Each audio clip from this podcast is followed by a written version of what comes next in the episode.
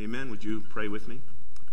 Father God, we are thankful this morning that we can look into your word and find there the proclamation of the glory of the Passover lamb, the spotless Lamb of God, the one who was slain but now is alive forevermore, the one with all authority to hold the, the deed and the scroll and to unfold the work of redemption, to prepare for us a place with you, Lord. We are thankful that this text, that these hymns have expressed the glory of our Christ, our Savior. We pray this morning that as we are in fellowship together and now in worship in the Word together, that we would continue to keep our affections appropriately on His kingdom and His rule, being grateful and thankful for the work of Christ, bringing us into fellowship with our Heavenly Father.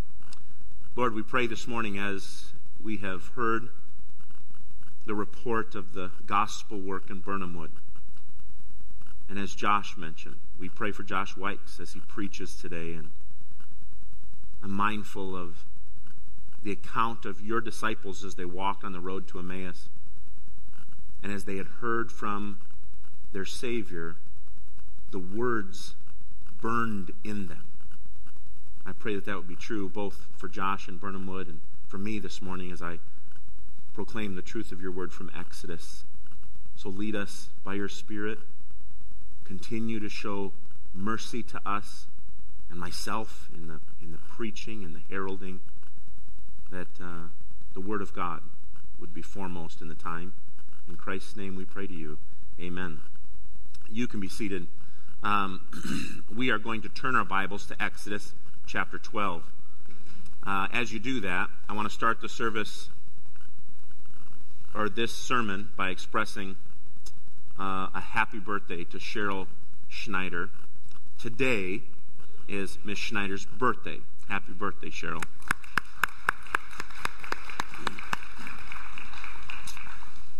Um, I, for, mo- for most of you, for many of you, you have a close working relationship with Cheryl because of the way she serves uniquely here at church. And she does that uh, uh, for what I think is a pretty clear reason, and that is she's kingdom oriented. And so working at church is a way to continue to focus on that burden and that passion she has. And so we're thankful to have her here and get to celebrate her birthday today. But I also want to mention that there's an ongoing opportunity to pray for Cheryl and for Pete. Uh, Pete can't be here today. He is recovering from the infection we mentioned last week. But because of that infection, there's been some effect on his heart. And so he has to have heart surgery on Tuesday morning. So please keep Pete and Cheryl in prayer. He, will have to have a valve replacement done on Tuesday. So please keep Pete in your prayer because there will be a significant recovery from that. And so we're thankful to be able to celebrate with Cheryl, but we're also mindful to pray for, for them. Uh, one more thing. Uh, is Josh what, uh, Sturm still in the room? Josh? Hey, can you clarify for me an announcement from earlier? That youth group activity you have, is it Friday night or Saturday night? Saturday? So what's the date? Well, it is the 17th? Okay. Okay, so Saturday night, you're going to get together with the teens. If you have any questions about that, you can talk more to, with Josh. In Exodus chapter 12, we read things like this This day shall be for you a memorial day. you shall keep it as a feast to the Lord throughout your generations, as a statute forever. Observe the feast of unleavened bread, for on this day I brought your host out of the land of Egypt. Therefore, you shall observe this day throughout your generations as a statute forever. You shall observe this rite as a statute for you and your sons forever.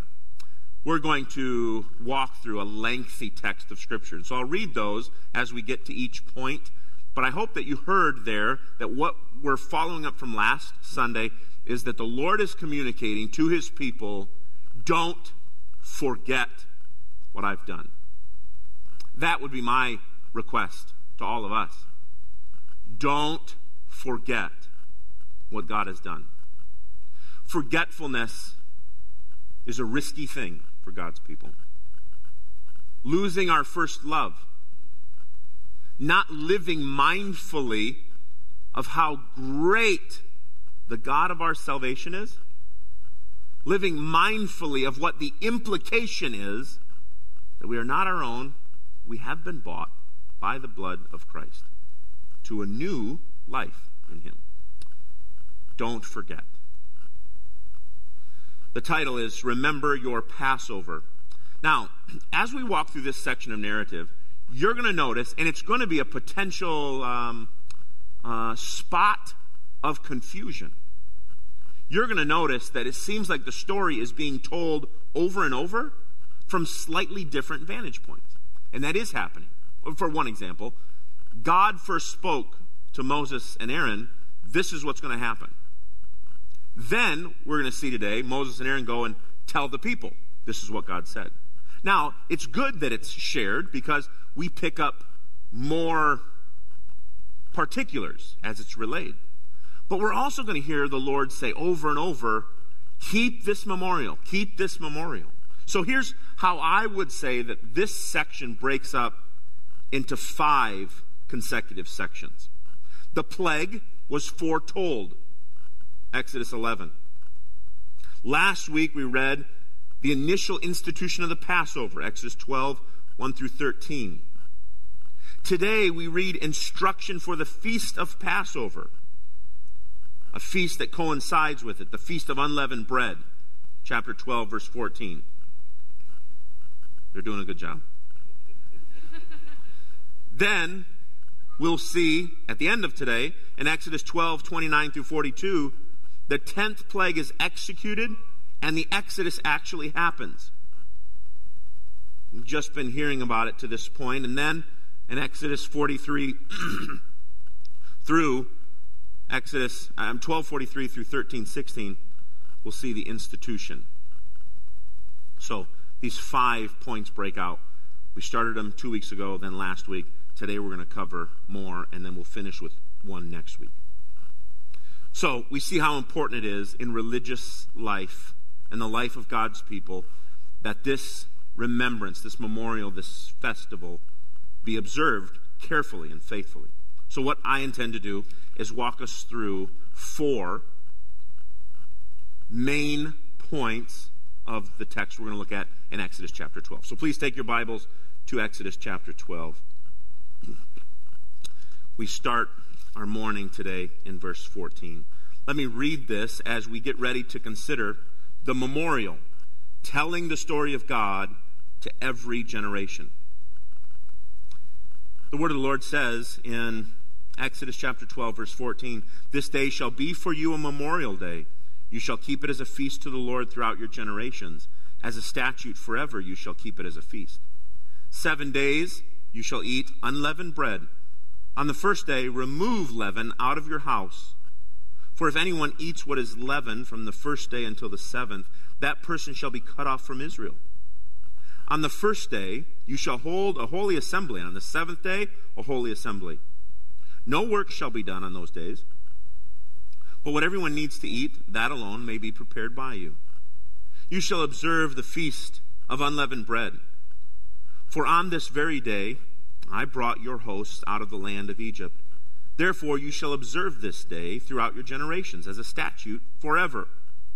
In the first month, from the fourteenth day of the month, at evening, you shall eat unleavened bread until the 21st day of the month at evening.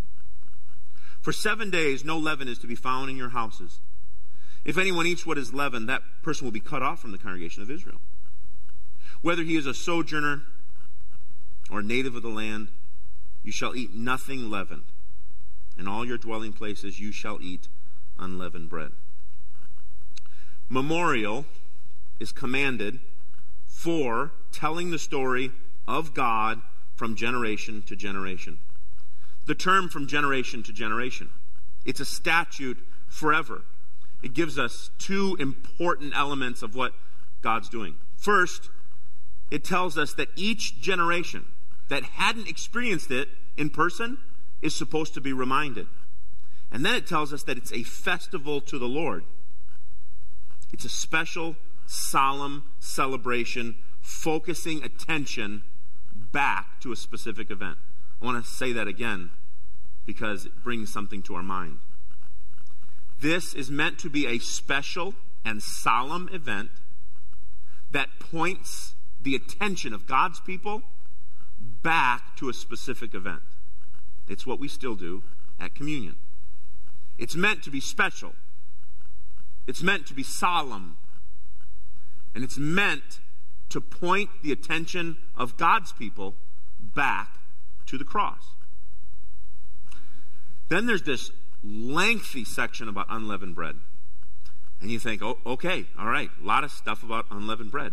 What is the point of the unleavened bread? Well, first of all, bread without leaven is very unique and very unpleasant. I don't know how many of you have ever eaten what's called hardtack, um, but bread that is unleavened is not meant to be enjoyable. However, that's the point. It was functional. So, in the memorial, in what they would do for generations to come, make sure that they didn't have any leaven in the house. If you know much about leaven or making bread, um, one of the ways to leaven bread would be to take an unleavened lump of dough and place it in the open air.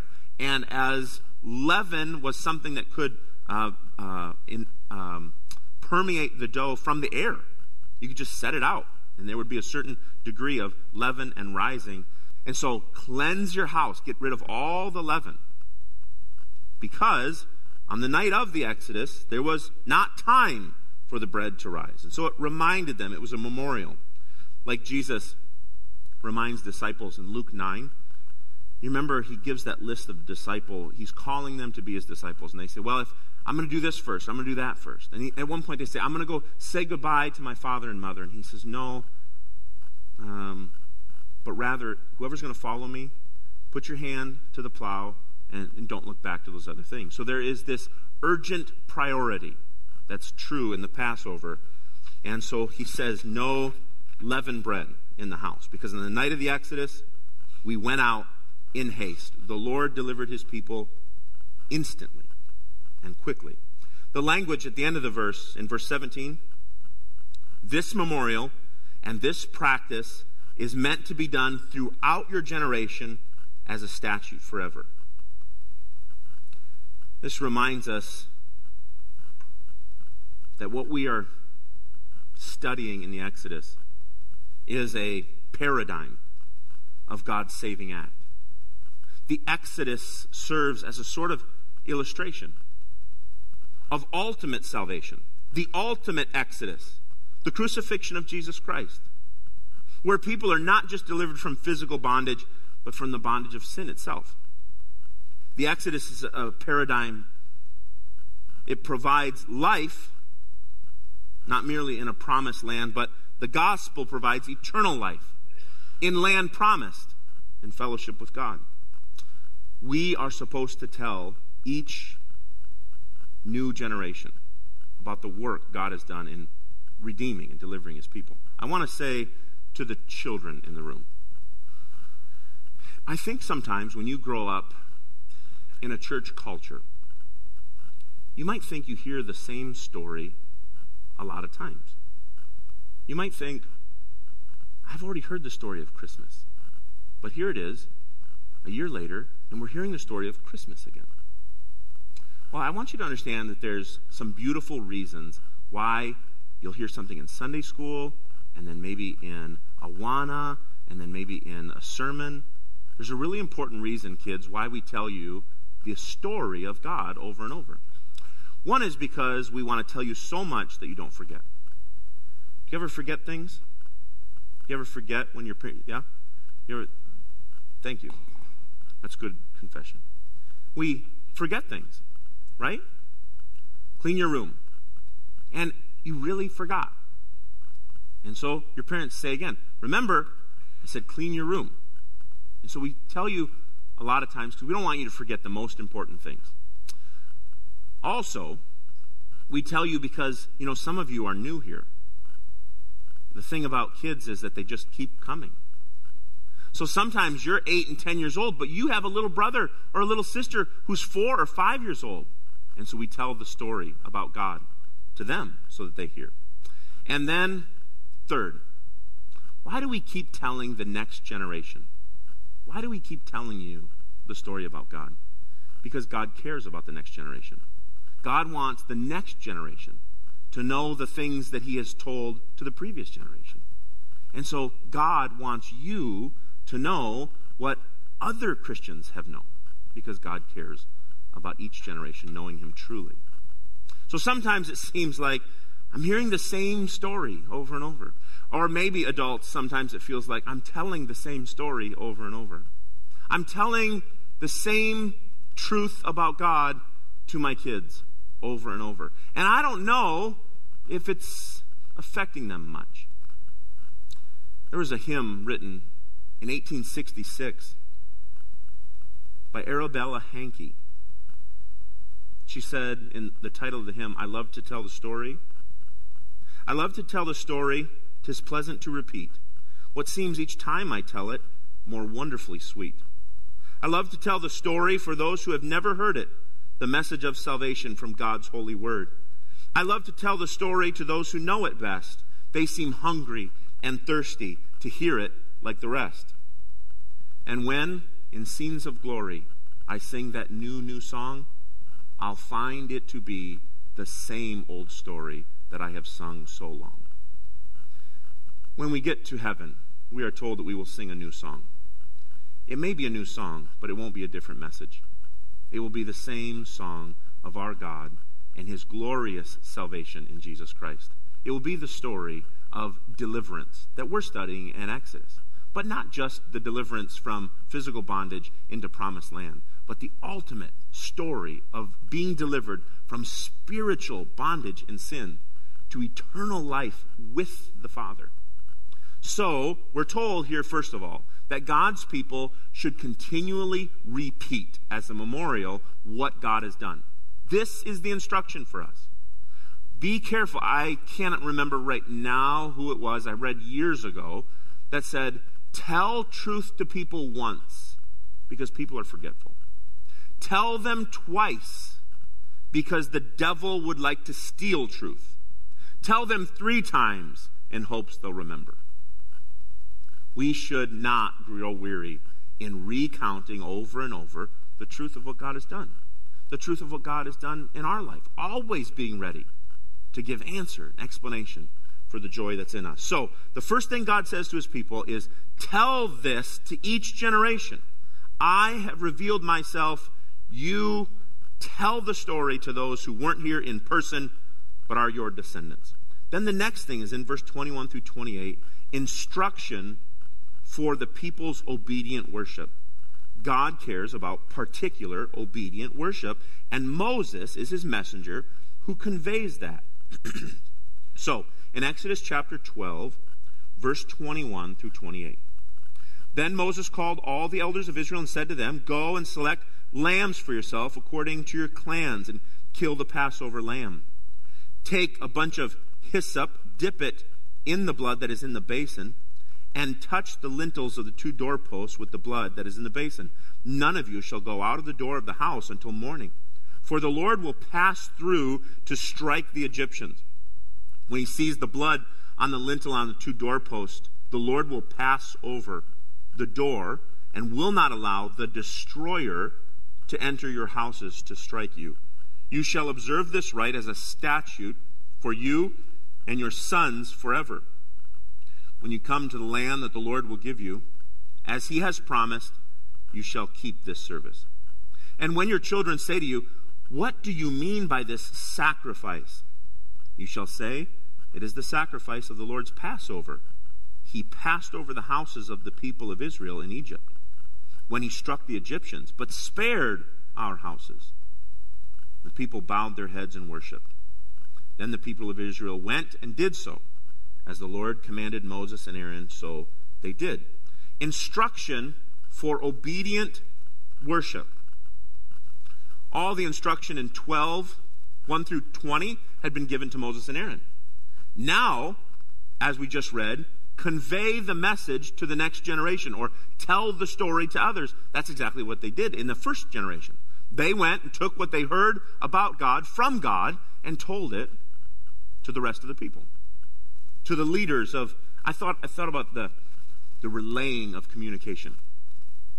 They didn't tweet it, they didn't shoot out an email blast. They had these really organized methods for relaying truth to the whole group. First, go tell the clan leaders or the family heads, and then they'll tell their group, and that will pass down. And so that's what Moses does. He says, Then he went and told them to tell each other this is what was instructed. Now, verse 22 gives a bit of detail that we didn't have earlier. It doesn't mean there's a contradiction, it just means the story is being retold, and it's helpful, it's clarifying. The first thing we see in verse 22 is that there's a basin for collecting the blood. Collect the blood from the slaughtered animal. Then dip a bunch of hyssop branches into the basin and spread the blood around the doorpost. Once the blood had been applied, no one was supposed to go outside of their house, but remain there until morning. we have already seen, we will see again the significance of the blood covering. And it, it can't be said too much. I heard a story that Steven Spielberg uh, was making. I don't know how many of you have seen the animated version of. Um, is it called the Exit? No, Prince of Egypt. Is that what it's called? Prince of. Is that? I might have wrote it down. Yeah, Prince of Egypt. uh, it's not the worst version of a Bible story you would ever see. Um, I, it might even be helpful as we go through Exodus to watch it with your children. Steven Spielberg was the director, and when it came to this part where they were going to depict what had happened on the night of the Passover, uh, he said a sign, and so he wanted to just limit it to like a plaque on the head of every door, and wherever that plaque was. And there were some biblical advisors on, on the scene or in the process, and they said, Whoa, whoa, it is impossible for you to rightly convey any part of the Exodus and this Passover without referring to blood. The only way to accurately tell this story is not to say it was a plaque on the head of every home's door, but the blood. And so, thankfully, uh, he was convinced and, and he made the adjustment to tell the story correctly. The Bible says that everywhere where there was the blood, the Lord would pass through and strike Egyptians, but not allow his destroyer to enter into the homes that were under the blood. Spectacular imagery. First of all, please don't be surprised that the Lord Himself performs these plagues. It's been true all along. The Lord is not a passive observer or an initiator, but the Lord has been bringing each of these plagues to Egypt. And in this one, it's no different. The Lord would pass through Egypt, but not allow his destroyer to enter into any of the homes where the blood was over the door, on the door. Hmm. Our God is not a deistic God, but a personal God who relates personally and directly with his creation. He personally participates in this judgment. And then the destroyer. I would love to have 15 minutes of vivid explanation of who the destroyer is. Mm, but I don't, and it would be dangerous to try. I only know that this could be the angel of the Lord as a direct res- represent, uh, representative of God Himself. In verse 24, each generation was expected to teach each new generation. It is the responsibility of everyone who has experienced the Exodus to tell the story of Exodus.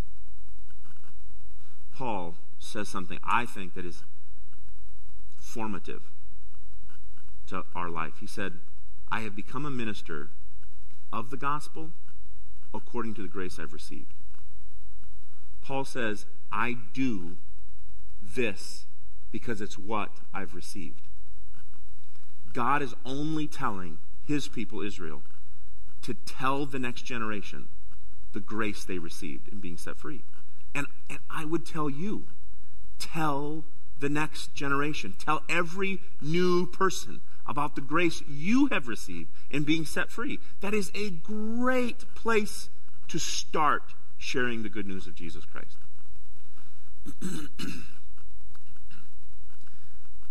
Sometimes we refer to people as having the gift of evangelism. It's not an inaccurate statement. Maybe we mean a person who's very talkative. I'm not sure. But I want you to understand this. You don't get to dismiss yourself from the instruction God's given. Tell everyone else. Because you don't have the, quote, gift of evangelism. He doesn't say to the people, Now I want you to tell every coming generation about how I saved you, as long as you have the gift of evangelism or storytelling. I just want you to be aware. I know that some people do it eagerly and comfortably, and maybe that's not you. But it doesn't mean that we're removed from this instruction to convey the wonder of God to those who have never heard. Number three, we see next that God gives us an explanation or the narrative, the story of judgment and deliverance. In verse 29 through 42, if you'd look with me, in verse 29, at midnight the Lord struck down all the firstborn in the land of Egypt, from the firstborn of Pharaoh who sat on the throne to the firstborn of the captive who was in the dungeon, and all the firstborn of the livestock. Pharaoh rose up in the night, he and all his servants, and all the Egyptians there was a great cry in Egypt. There was not a house where someone was not dead. Then he summoned Moses and Aaron by night and said, Up, go out from among my people, both you and the people of Israel. Go, serve the Lord as you have said. Take your flock and herds as you have said, and be gone, and bless me also.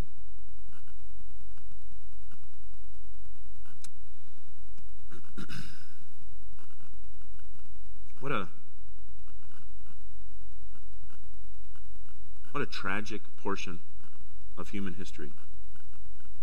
A nation wherein a moment the oldest of every family dies. I, wonder how many families had heard this was what's coming next. It had been conveyed to Pharaoh and his court. His servants overheard it. I wonder how many of them said, We've seen this come to pass nine times. And here's what is said is coming. I wonder how many Egyptian families determined to sit up through the night with their children. And then suddenly, they fell limp and the breath that had been given them by their Creator and the heart that beat in their chest stopped. Sorrow and lament and anguish at being rebellious, being apart from God's promises is felt so dramatically in these few verses. And the judgment is startling.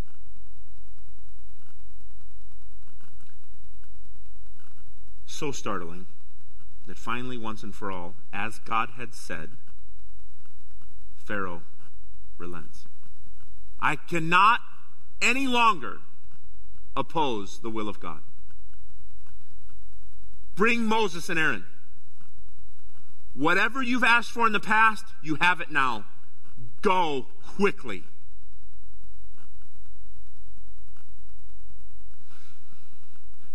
Judgment is so severe.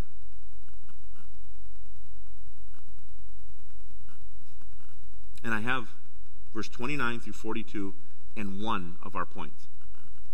Judgment and deliverance. In the same point, hand in hand, we see judgment and deliverance. Let's look at deliverance, then I want to take us to Romans.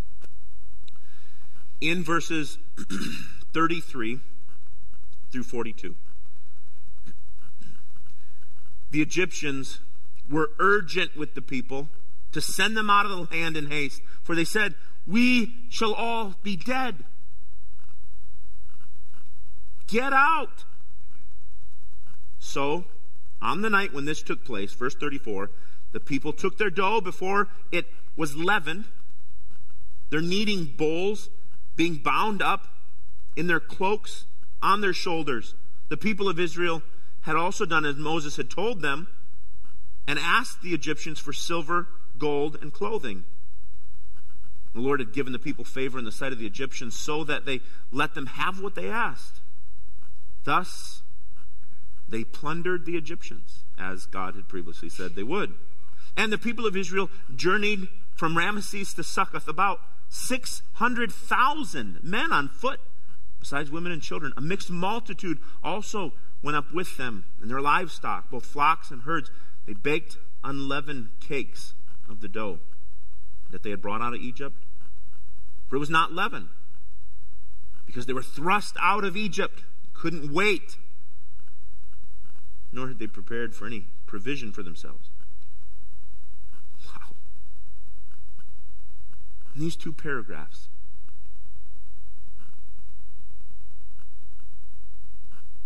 the unimaginable anguish of judgment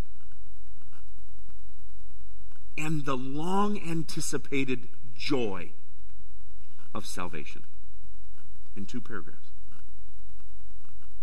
Helpfully, side by side.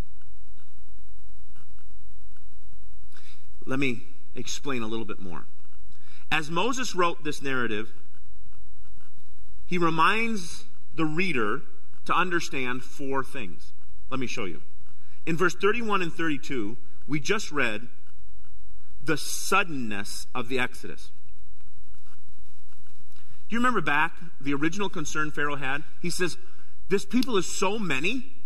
If we're attacked by an outside invader, and this people decide, hey, we don't like the oppression we're experiencing, we're going to align ourselves with the invaders, Pharaoh says, we'll be overthrown.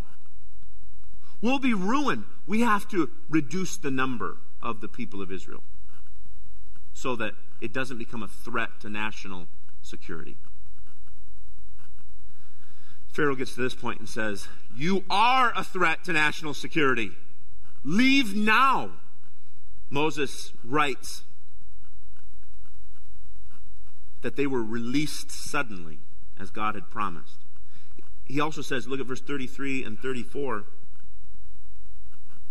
They had full and even eager permission for the Exodus. The Egyptians pressured the people Get out quickly, or we will all be dead.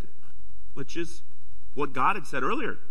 He said to Pharaoh, He says, Pharaoh, if I wanted this over, every Egyptian could just be dead.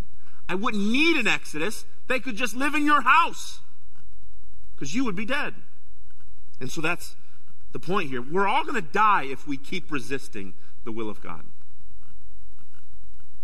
God uses the Egyptians to help make the Israelites do what they surely would have found uncomfortable. If I can just say uncomfortable. 430 years they had lived here. 430 years. We read Bible stories, we're like, yeah, 430 years. Oh, yeah, that happened. Next page. Keep in mind 430 years as compared to all of American history. They had lived there 430 years. Their grandparents grew up down the street. All their social acquaintances were there. All of the way they had come to live in a certain climate or seasons or atmosphere, all of it comfortable there, even though they were in bondage. If the message had been, okay, you can go when you're ready. Would they have delayed? I don't know. But that wasn't an option. The people go and plead with them get out now. Our, our, children play together. I know, but our relationship is over. We could die if you don't leave. Just leave. God provides for full and even eager permission for the Exodus. Number three, in verse 34, the people believed the Exodus would be final. You know, there had been some conversation. Okay, you can go a little way, you can do your worship, and then come back. That's obviously not what they believed had been provided. They grab the dough, they throw it into some rags or coats, they throw it over their shoulder, and they head out, and there they make something to eat once they're leaving. Fourthly, in verse 35 36, how would the Israelites survive in the wilderness? How would they have means to trade, to get what they needed? They're going to need financial provision. God knew that his people would be impoverished after all these years of slavery. Yet he's asking them to head off into a lengthy, costly journey. And they would need supply. And so God had already told them, okay, go to all your captors and tell them to give you gold and silver and clothing. I, I cannot fathom what that conversation was like. I, I know we've been your bond servants for all these years, and um, I know that recently you've kind of doubled down on the harsh treatment, and I'm here to ask you for your jewelry. Okay. I don't know. I, I can't. My, my imagination, I don't think, has parameters to see what God did in those dialogues, in those conversations. Just the, the mystery of how He provided. The people give it. Here's what I want you to understand. As we have, some time ago, studied especially Romans 9, 10, and 11. We could say that the nature of those three chapters is can there come from the same God salvation and condemnation? Can he be righteous in either category? Can a holy God be right in saving the undeserving?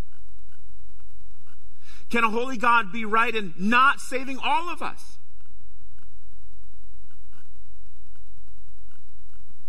Turn your Bibles to Romans 9.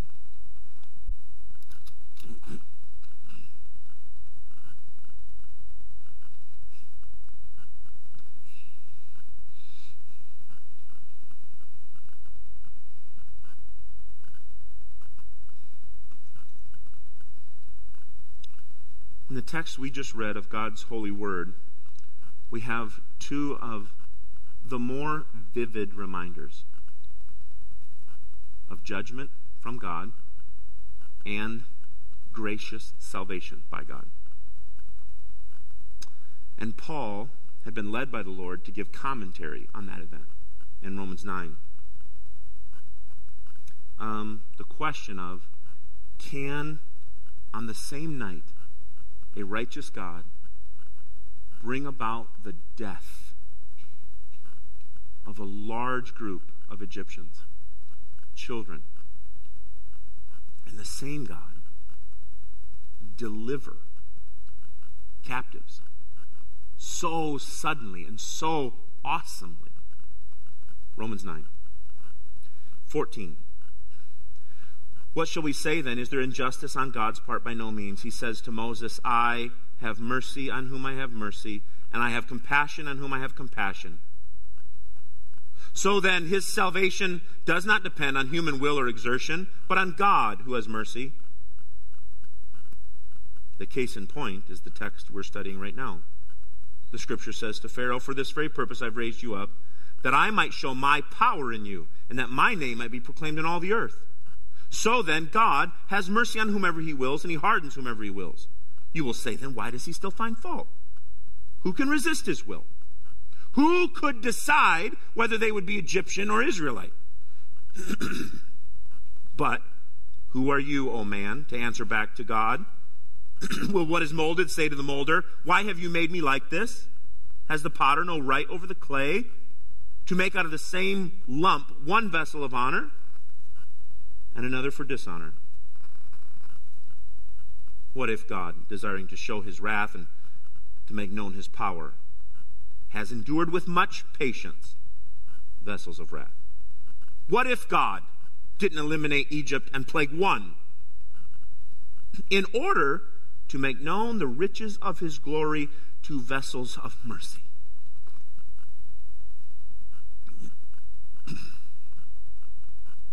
what if God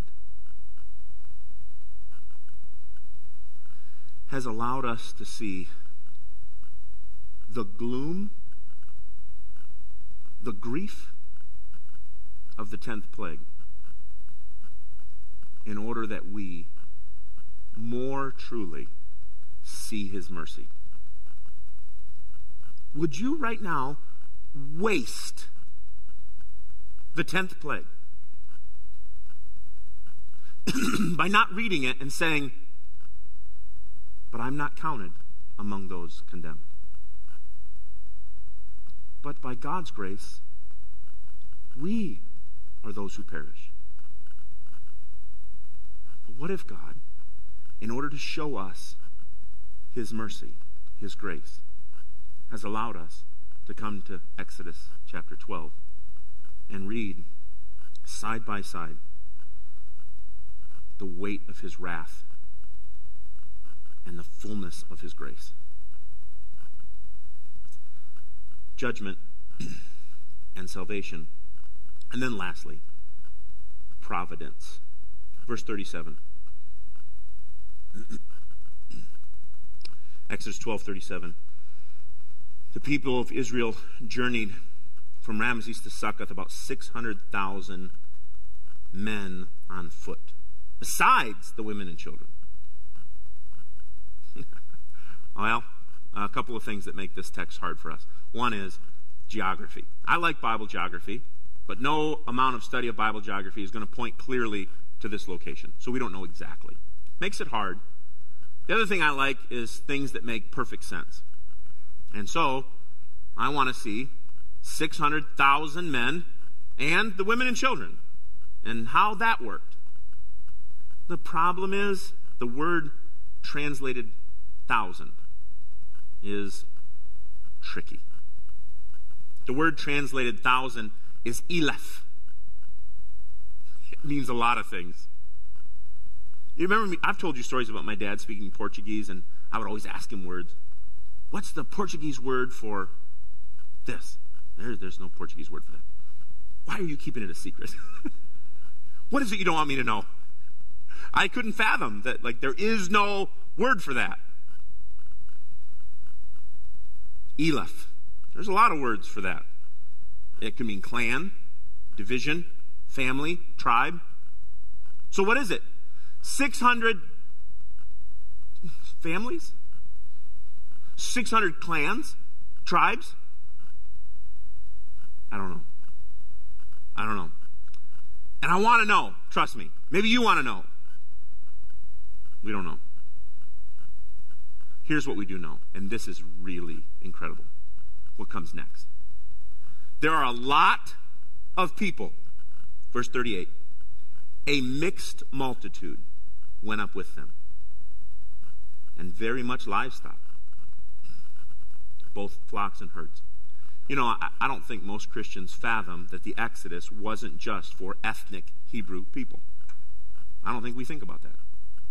And I think not thinking about that causes us some problems later.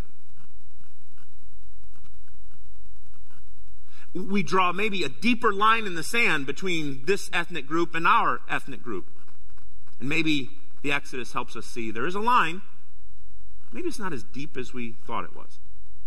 Right here, we start to see what later we read as they are not all Israel who are Israel. There is spiritual, there is ethnic.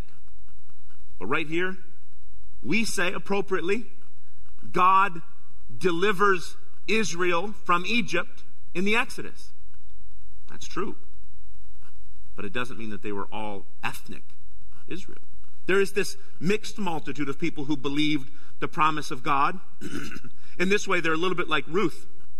You remember back when Ruth says to Naomi, Your people are now my people, your God is now my God. That's the mixed multitude. They say, We believe the promise. God's going to rescue you.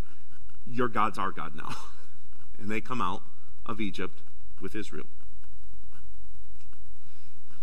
In verse 40 and 41, Moses reminded the reader just how long the captivity had been 430 years. Makes sense how the people grew to this 600 clans out of just 70 people. Now to thousands and thousands of people.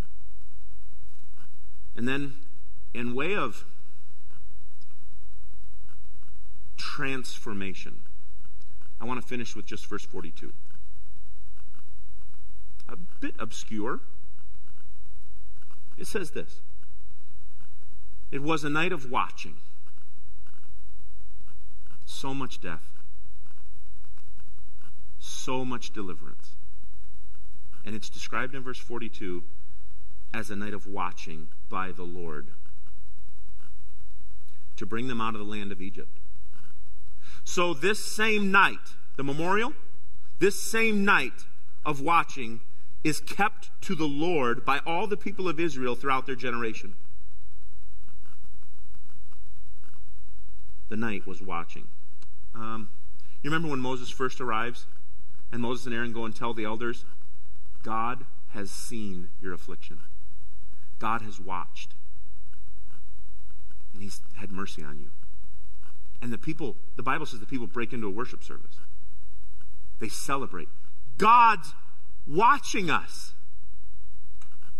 And when it comes to its end, it's described as a night of watching. The Lord has seen. Now, I can't help but hear some undertones of shepherds and angels. Don't be afraid.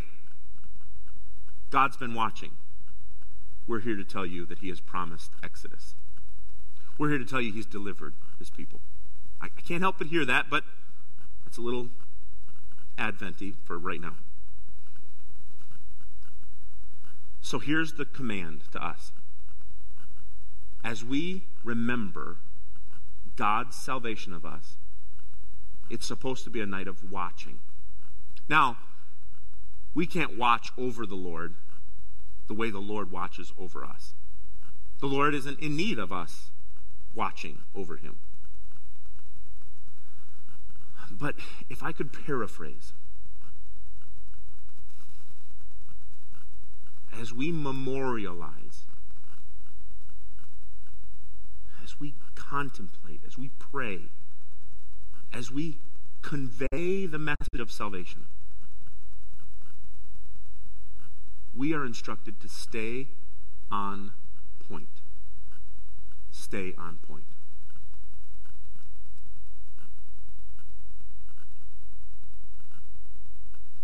Maybe it sounds like this Love the Lord your God with all your heart and your neighbor. Maybe it sounds like this Seek first the kingdom of God and his righteousness. But whatever it is, as we think about God watching, we ought to do better to stay on point. It's, it's response. It's God's grace producing in us our reasonable worship. And so I would leave you with that. I beg you then, by the mercies of God, to present your bodies a living sacrifice, holy and acceptable to the Lord, which is your reasonable worship. So don't be conformed to the world, but be transformed by the renewing of your mind. That by testing, you can prove what the will of God is. You can know what the plan of God is. So, the instruction is clear. Don't forget what God has done. Forgetfulness is a dangerous thing. It produces all sorts of inactivity. Kids, when mom and dad say, go eat supper, and you're playing downstairs, and you forget to go to supper, you don't do anything, but you miss out on a lot. Forgetfulness is a dangerous thing. Let's remember our first love. Let's remember the God of our Exodus. Let's pray. Father, I'm thankful today that we could have this revelation of you. Cause our hearts to be uh, responsive to the significance of forgetfulness, to not look back on the spiritual calling that you gave us when you delivered us from sin's bondage, when you set us in freedom and liberty to life and fellowship and delight in you. I pray, God, that we would be faithful stewards to explain and to share and to herald the truth of our salvation from generation to generation. That the wonder of your revelation, the work of your hand, would not be forgotten. But as we have been taught, we would teach others who would then in turn teach others also. Thank you for the reminder. Thank you for the significance of instruction, the detail of explaining to your people how it is that we go about being blessed in remembering. In Christ Jesus' name, amen. Would you please stand with me and sing?